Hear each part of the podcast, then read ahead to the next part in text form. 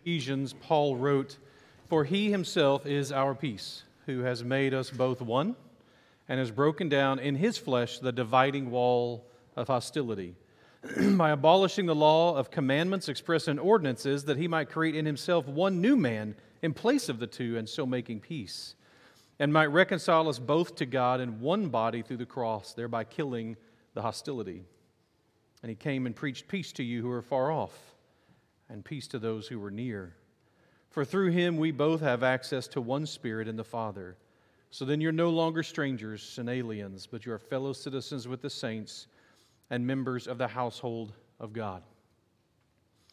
This is still our message and will always be our message. This is the message of the gospel. This is the good news of Jesus Christ that God reached out to those who were near, the Jews, and those who were far off, everybody else, and brought them in, breaking down all the walls and uniting them not to two peoples or even many peoples, but to one people, the people of Christ.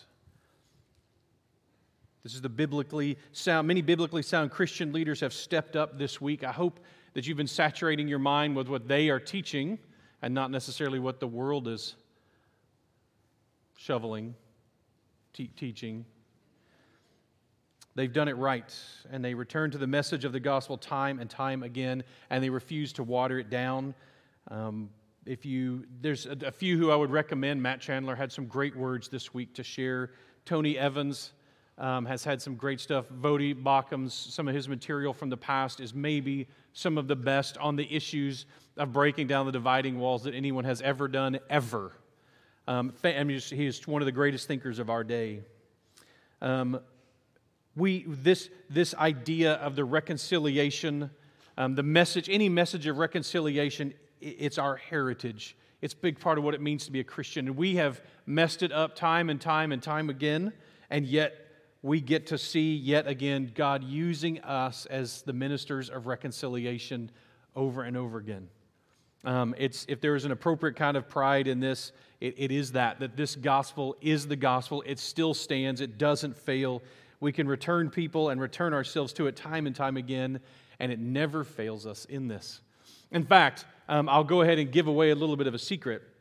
If God can unite the Jews and the Gentiles, which, as Voddie points out, is a bigger gap than any other gap humans have ever managed to create between groups of people, um, especially if it was based on genetics, something as pathetic and irrelevant as slight genetic changes, but instead something massive like those, the nation that has been chosen by God versus the rest which have not, to have those united in the reality of the power of that versus anything else we would divide ourselves over is just silliness. But you will now begin to spot already. So, for those of you who are here today, either online or in person, you'll begin to spot that what we're going to be doing by the end of chapter 4 our plaque will be finished what we believe what maybe would have hung in the, um, in the temples in babylon to reference yahweh the god of the jewish people the, the most high god. Um, you're going to see that in fact nebuchadnezzar um, by the end of chapter 4 at least knows the gospel. He at least knows the good news that comes through the person of yahweh through the great god most high and we already see, already they're beginning to understand this is a God who reveals mysteries. This is a God who saves his servants. And in chapter 4, we're going to get to see the third piece of the plaque that gets added on that, that wraps up what it means really for us as Christians. It's a, it's a powerful theological statement that this great and mighty pagan king can, through these three interactions, going toe to toe, nose to nose with God himself, is going to learn three things about God that if we would get them, would probably save us forever. So, as we jump back into to Daniel chapter 4, we're watching again the most powerful man, maybe who ever lived in his own time. And he's going to learn a little lesson about what, what it means to be a powerful human being. And how being an extremely powerful, maybe the most powerful human being ever, how that relates to the power of God. He's going to learn a lesson about that and the danger of pride. So again, we started here, chapter 4, verse 1. Need King Nebuchadnezzar, to all peoples, nations, and languages that dwell in all the earth, peace be multiplied to you. It has seemed good to me to show the signs and wonders that the Most High God has done for me. How great are his signs, how mighty his wonders. His kingdom is an everlasting kingdom, and his dominion endures from generation to generation.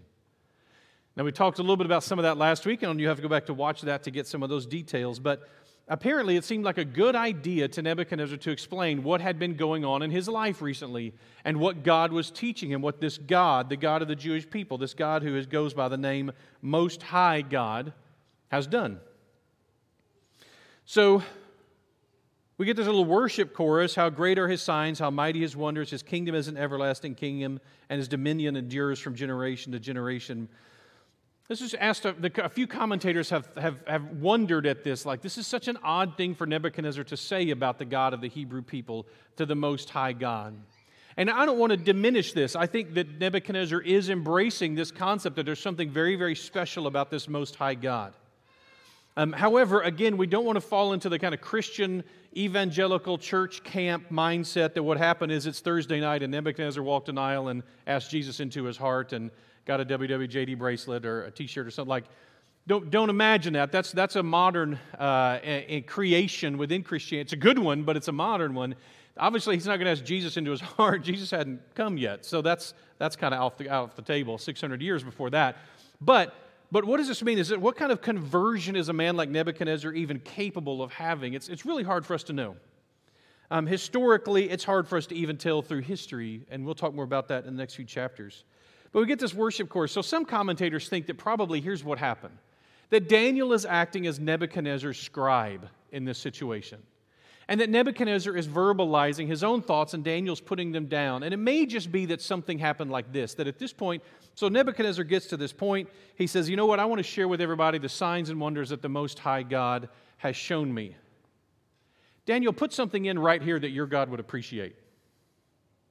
Throw in a couple of verses of a song or something like that that your God would really appreciate because you know him and I don't. So you put something in here that that maybe the Most High God would really appreciate, that your people would really appreciate me saying about. It may be that simple. It may be that Daniel is acting through this whole chapter as Nebuchadnezzar's scribe, which would explain some of the things we run into about the language of what's going on here. It's hard to know, but whoever wrote this seemed to have a pretty firm grasp on who the Most High God was, but also seemed to be really confused at times about what the Most High God does. And so it's kind of a, it's weird, and so it makes it sound like, and I kind of buy into that. I think it's likely that maybe what's happening is Daniel is scribing for Nebuchadnezzar. So we get Daniel's interpretation at times, his explanation at times to what, to what Nebuchadnezzar is saying. Anyway, I think that helps us make sense. Um, there's a, there's a, um, a small section in here, this little bit 4 1 through 4 3, that may not be even original um, or may not belong here. Some of the older texts have it at the end of chapter 3, not the beginning of chapter 4. Um, there's some, some issues with that. I, you, know, you don't have to stress about that. It doesn't really change the meaning of what's going on, but if that's the kind of thing you like to um, uh, research, you can. Sadly, our most ancient copies of the book of Daniel, which, by the way, go back 2,000 years ago, um, so fragments of Daniel in the Dead Sea Scrolls, don't include this section. Now, that doesn't mean it's not there. It just means literally like they're fragments. Like there's a verse here and a verse there and a little bit here and a little bit there. And so um, we're missing this little section, the most ancient copies, that we, if we could find some more. If anybody wants to go over and throw rocks in the caves in Qumran until you hear pottery break and then go in and find more Daniel copies, that'd be awesome. Um, but uh, that's what it's going to take, something like that. Um, so here where we are. Regardless, we start here with Nebuchadnezzar sitting in his rocking chair um, with warm tea and a blanket over his lap, telling the story. It doesn't say that in the passage, this is what I picture. Telling the story about recovering from the events that he's recently apparently experienced which have been, needless to say, a little troubling. Here's the account, starting in verse 4 I, Nebuchadnezzar, was at ease in my house and prospering in my palace. Okay? So that's a pretty, pretty tame start to the story. I was hanging out at home, things were great, was doing well.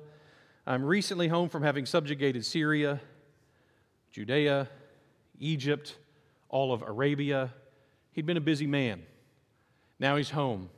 It's time to prop up his feet. There really are no enemies left on the planet who can threaten Babylon.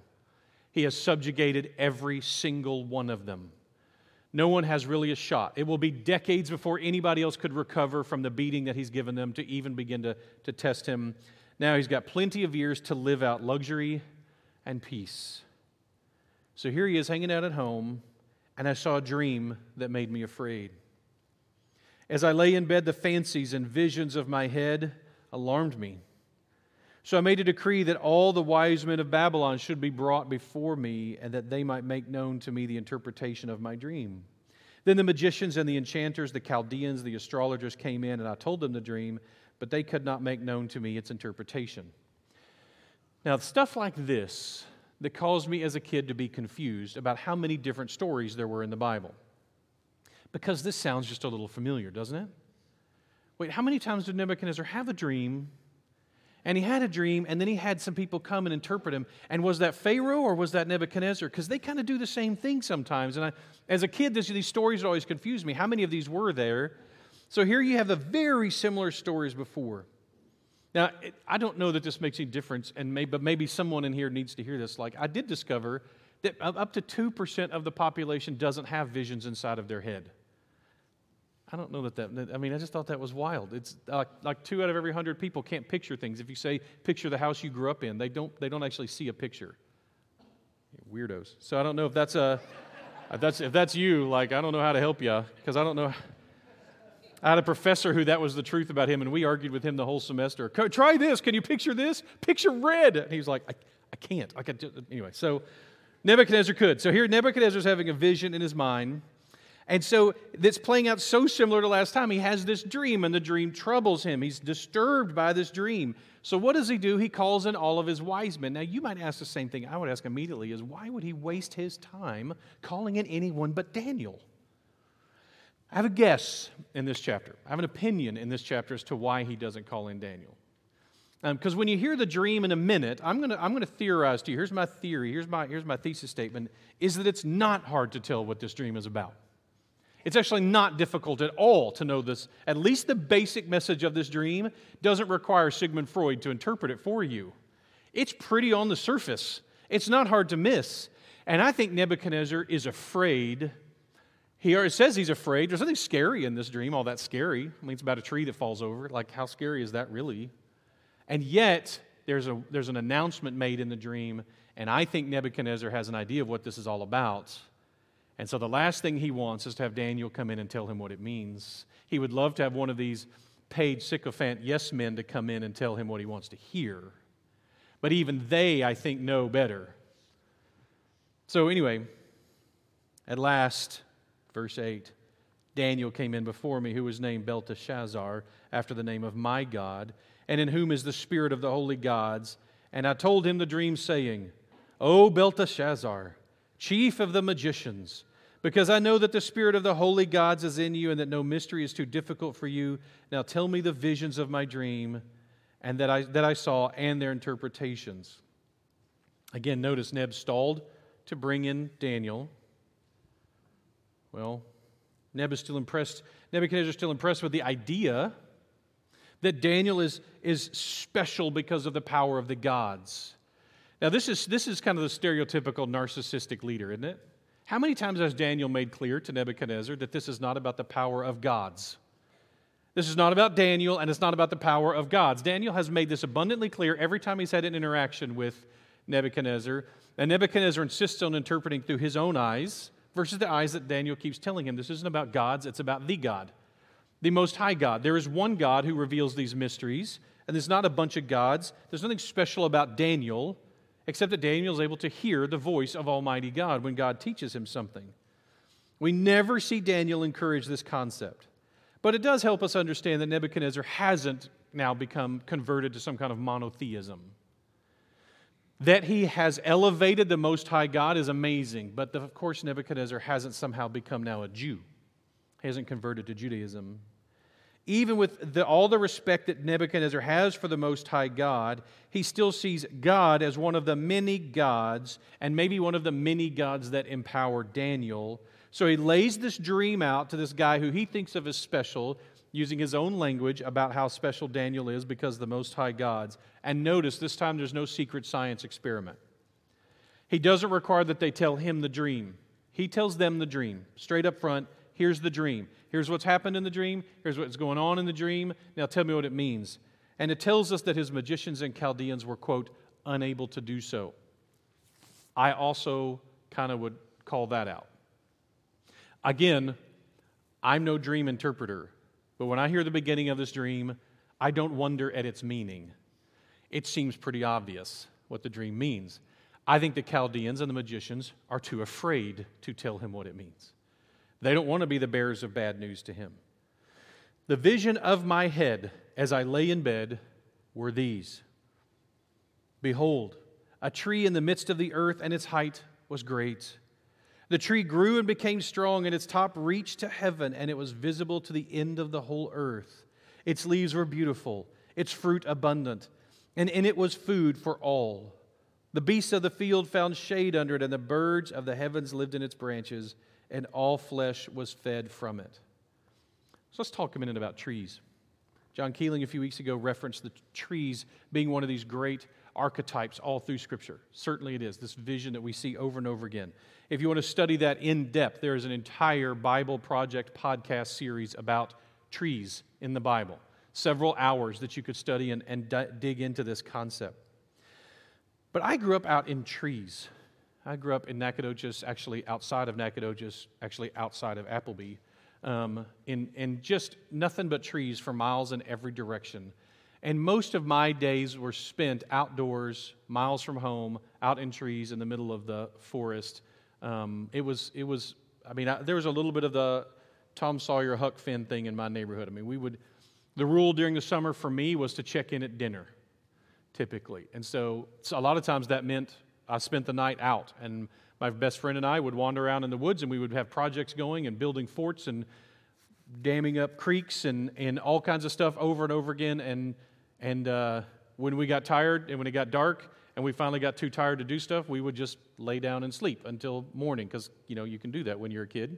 Um, and you don't wake up like you've been locked up in a straitjacket like I feel nowadays. But the, the uh, and so we just, then we would just get up when the sun got up and we would go to someone's house, sometimes one of ours, sometimes not, and get some kind of breakfast or have something with us. And but the idea was checking at dinner. And I so I grew up around trees. Trees were a best friend. They were a vision to me of kind of all things. The, the, the, green and the beauty of that was a big deal to me.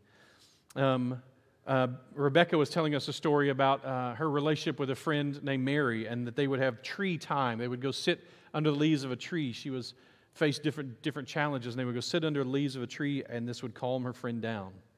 Um, we loved to climb them and rest in them. One of my favorite things was to find a just right nook in a tree and then bring a book with me and sit up there 30 or 40 feet off the ground, just right in the nook of the tree, and read. Loved that as a kid. Um, now, imagine that you're in the Middle East. So instead of picturing lush green trees in every direction for miles and miles and miles, like I grew up in, imagine if a tree that was recognizable as a tree and not a shrub was so special, it became a landmark. That literally you could tell people to meet me at the oak and everyone would know what you meant because there was only one big enough to be a landmark. This is the biblical picture. Look in Genesis 12, 6. Abraham passed through the land to the place at Shechem, to the oak of Moreh. And at that time, the Canaanites were in the land. So if you'd been around the time, if you were even nearly a contemporary of Abraham and you're reading this, you would go like, oh yeah, I know which oak he's talking about. That one oak in that one region that's worth mentioning. It's, it's an amazing concept. When you go today, especially when we go in June, by last, last time this year we were there, you go in June and it's hot, especially if you're in the, the, the, more desert regions. And when you find a tree, what you do is you stop. All of the little benches are built around the base of these. Every once in a while, there's a tree big enough that actually creates shade, and you, they, build, they build benches there and everybody sits there. That's where you found all kinds of people in the Hebrew scriptures. You find all kinds of people sitting at the foot of a tree because um, that's the only place you could find that type of comfort and rest. Uh, most trees grow slowly there. Planting one is a gift to the next generation. You will never get shade of a tree you plant, but the next generation might, or the next generation might. It's a, it's a lovely picture. Trees are seen as gifts. When you give a tree to somebody or you plant a tree, you're giving a gift to generations of people to follow, not, um, not yourself. It's a, it's a cool picture and a neat, a neat one that has um, a lot of application. Jesus even compares the kingdom of heaven to a tree very similar to the one used here in this dream in Luke 13. He said, Therefore, what is the kingdom of heaven like, and what shall I compare it? It's like a grain of a mustard seed that a man took and sowed in his garden. And it grew and became a tree, and the birds of the air made nests in its branches. When Westerners picture this, we picture here's a, I think I have a painting. We picture something like this Nebuchadnezzar sleeping, and there's a giant oak tree behind him. That's probably not what the dream is actually there, though. I looked up all the paintings that I could, and they all showed either giant pine trees or giant oak trees like that. Maybe. But here's what's funny neither oak trees nor pine trees produce fruit. And this chapter specifically references the fact that the birds fly into, the, into there and its fruit is abundant for people. So some of you may have seen, this is a good one because some of you may have had, any. But do any of you have, or does your family have, or did your parents have a giant fig tree, like a fig tree that had been growing for 10 years, 20 years, 30 years? Anybody have one of those in your, I remember someone a few years ago, I um, brought some figs to, I think, Teen Reach Adventure Camp to teach them. I was talking through King David, and I'd pulled some fig trees, some figs. And so, because my fig trees are pretty new and they're young, and I brought a bucket, and I don't remember who it was because I was, I was pretty new to the church. And someone the next day said, I'll bring some figs for everybody tomorrow. And they brought a bushel full, head, I mean, five gallons probably of, three gallons, something like that, of, of just figs. They were like, Yeah, I've got a big old fig tree that cranks out figs like this. Lance was brokenhearted when the fig trees over near Andy's, um, they were a bunch of fig trees there that threw out fig. He would go by and, I guess, take is the right word. Steal seems used, took the figs that no one else was getting off the fig trees and, and that kind of stuff. But, uh, and then they tore them up and put in some other type of little bush, which you're like, yeah, don't do that. But the, that's probably when you talk in the Middle East about a tree that grows big and provides shade and fruit, picture figs. In fact, I hate to break it to you, but probably the fruit that Eve ate and gave to Adam would have been a fig, not an apple. Apples don't grow in that part of the world at all. So I know. Just, okay, take a breath. You're okay. It's okay that it's not an apple. All right, so nothing in the Bible says apple. Instead, we picture, picture so imagine a giant tree that people could come and eat from and, and that the birds land in. And it's, it's a giant spread shade tree that's just of great beauty. And that's, what, that's what's supposed to be pictured here. The idea that Nebuchadnezzar would have been like a giant tree, this part of the dream is a huge compliment. It may be among the greatest compliments you could place, you could pay someone in the Middle East like this. You know what you're like? You're like a giant tree that you produce shade. You stand through storms. You withstand the difficulties. You're a place for people to come and find peace and refuge and often wisdom. It's a great compliment. Listen to Psalm chapter 1. Some of you have this memorized. Blessed is the man who walks not in the counsel of the wicked, nor stands in the way of sinners, nor sits in the seat of scoffers, but his delight is in the law of the Lord and on his law he meditates day and night. He is like a tree planted by streams of water that yields its fruit in season, and his leaf does not wither. In all that he does, he prospers, but the wicked are not so. They are like the chaff that the wind drives away.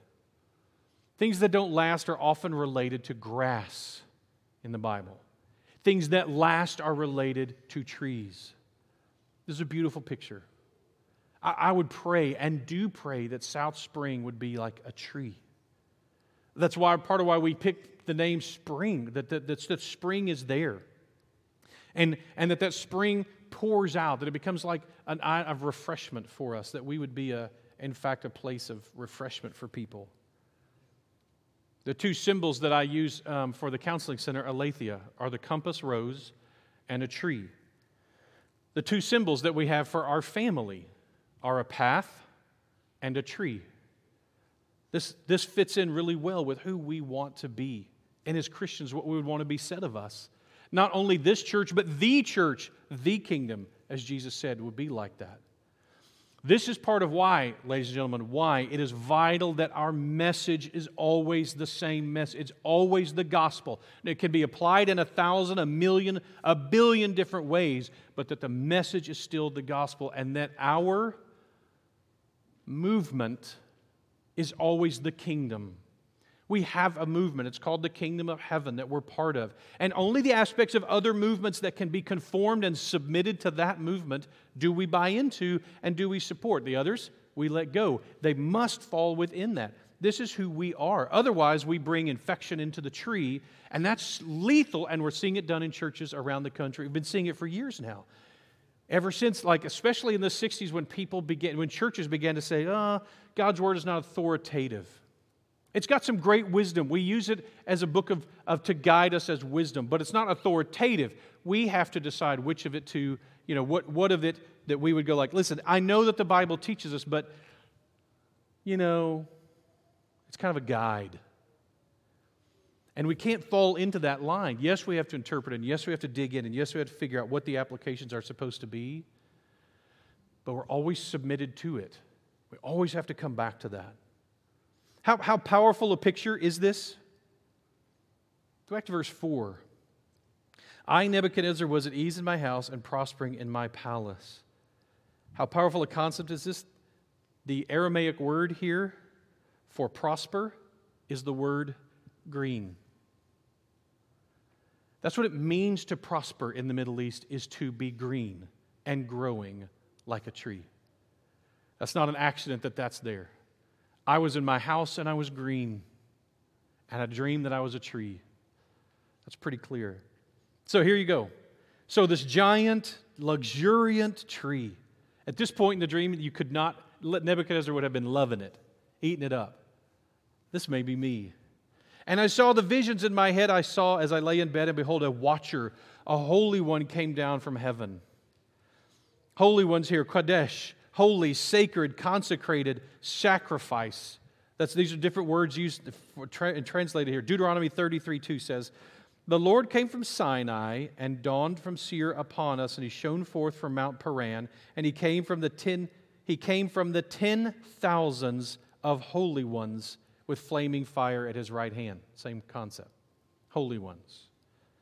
It's in the New Testament too, in Jude 1, but there's only one chapter. Jude 14 it was also about these that Enoch, the seventh from Adam, prophesied, saying, Behold, the Lord comes with ten thousands of his holy ones.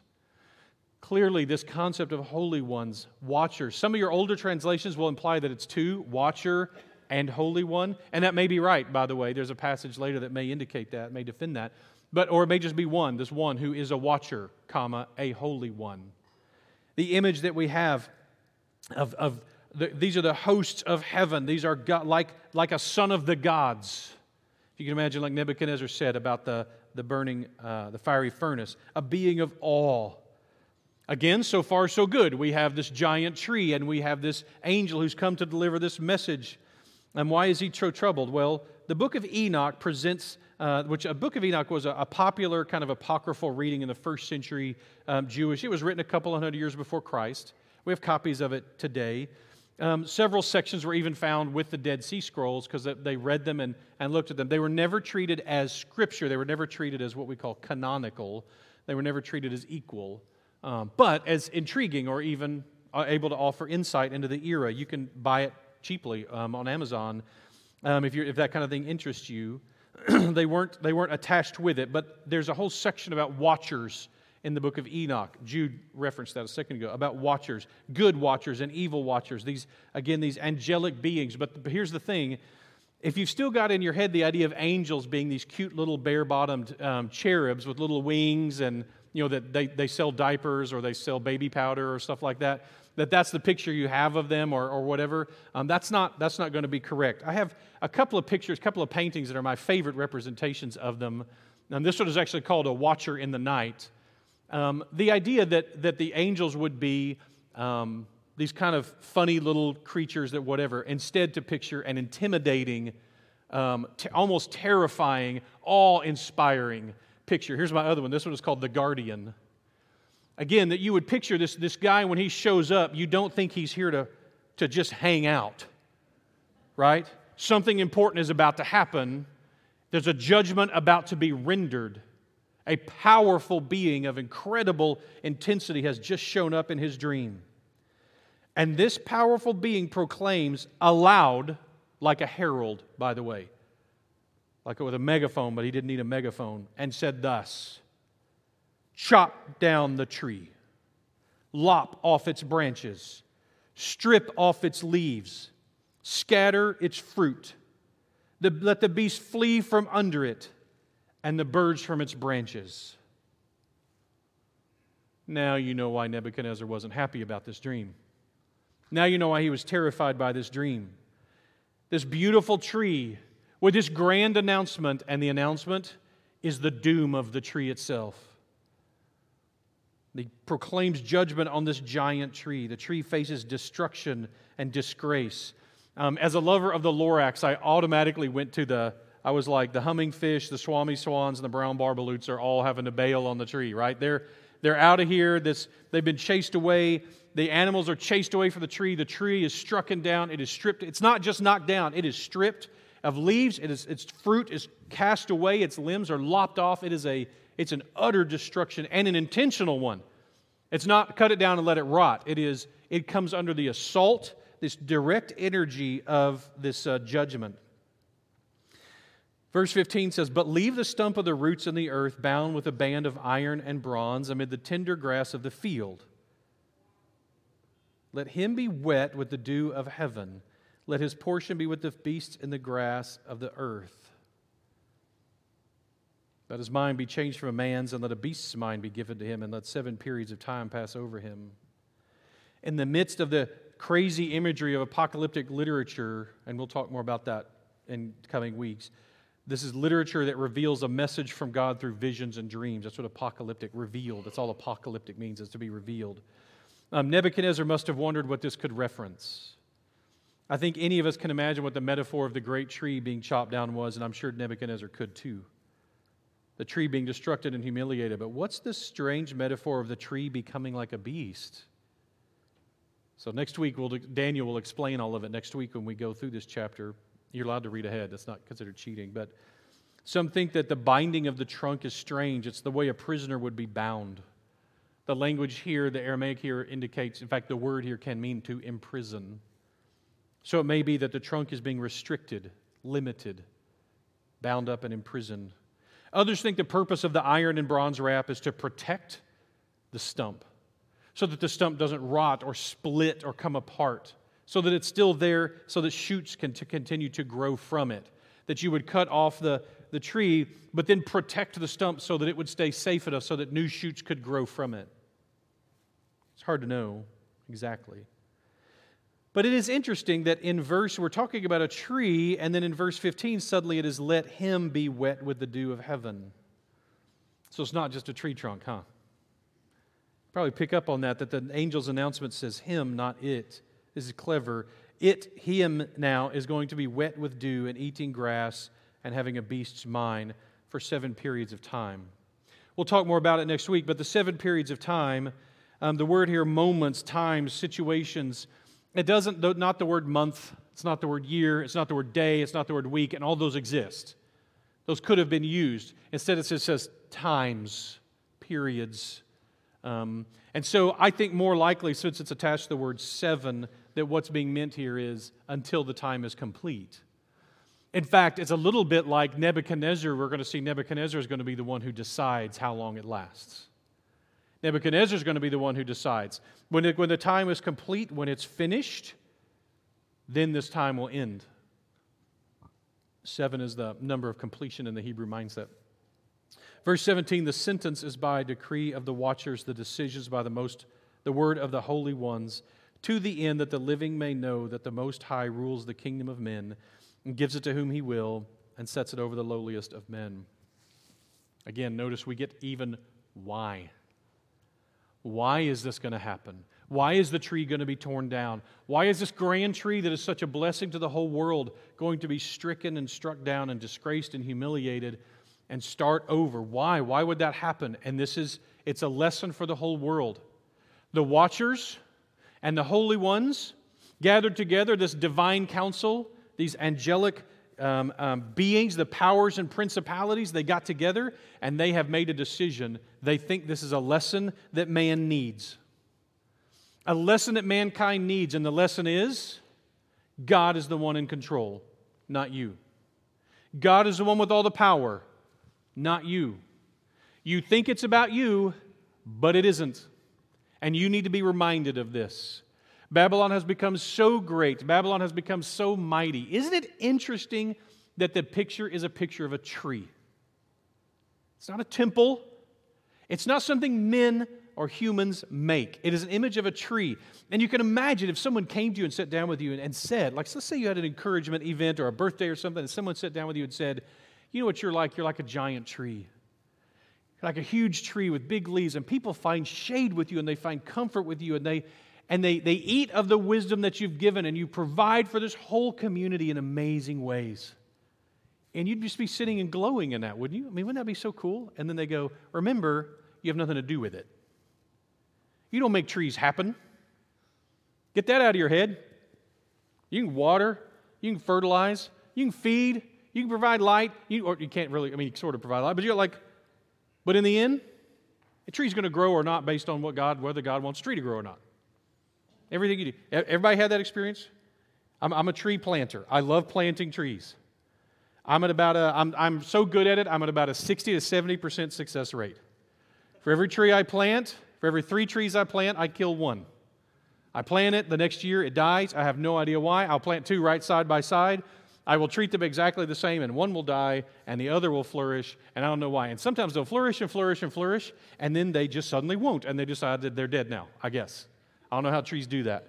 Do y'all know, by the way, I won't take time with this, but do y'all know that Tyler wasn't always the rose capital? Have you ever done any research on this? Tyler wasn't the rose capital until the 19 teens began to become the rose capital. You might know what it was before that? Peaches. Tyler was the peach capital. It had peaches everywhere. We still, you still, if you're wandering out in the woods in Tyler, you will find great, huge, old peach trees. And, and, and it's, they're, they were planted at one point and then one day tended. There's two or three on this property that are just kind of randomly out there. Every once in a while, somebody like Lance finds them too. So, so you have these, these peaches. What happened? You might know. I mean, it was, it, was, it was everyone's economy. The economy was based on peaches. And what happened? There was a blight. In the early 1900s, there was a blight. And one thing I read said that in two years, 96% of the peach trees died in Tyler. I, I mean, that's 100 year old news, but it was amazing. And the, and the peach farmers were like, done. No more of those peaches. We're going to find something more hardy that we can sell that are easier to take care of. And so they started over with roses. And by the way, about that time, Kilgore uh, oil was struck in Kilgore. Oil was found in Kilgore and then this became the breakfast community for all the wealthy oil barons. Um, that's, it, Tyler has an interesting story behind it. But that's, we once were in peaches, and guess what? We couldn't make them work. At some point, they suddenly decided they were all going to die. This is the great picture of why a great picture of a tree is so awesome, is it teaches us, even in its greatness, we have to be humble about a tree because we didn't create the tree and we can't make the tree grow and we can't make it flourish. We do what we know to do and we count on God to make it flourish. And that's such a great picture of that. Here you have Nebuchadnezzar finding out not only is that he needs he apparently needs this lesson, but not just him. Notice it doesn't say um, the sentence is so that Nebuchadnezzar can know. It is so that the living may know. All of us, invisible, visible and invisible creation, need to be reminded of this truth time to time. It's not about us.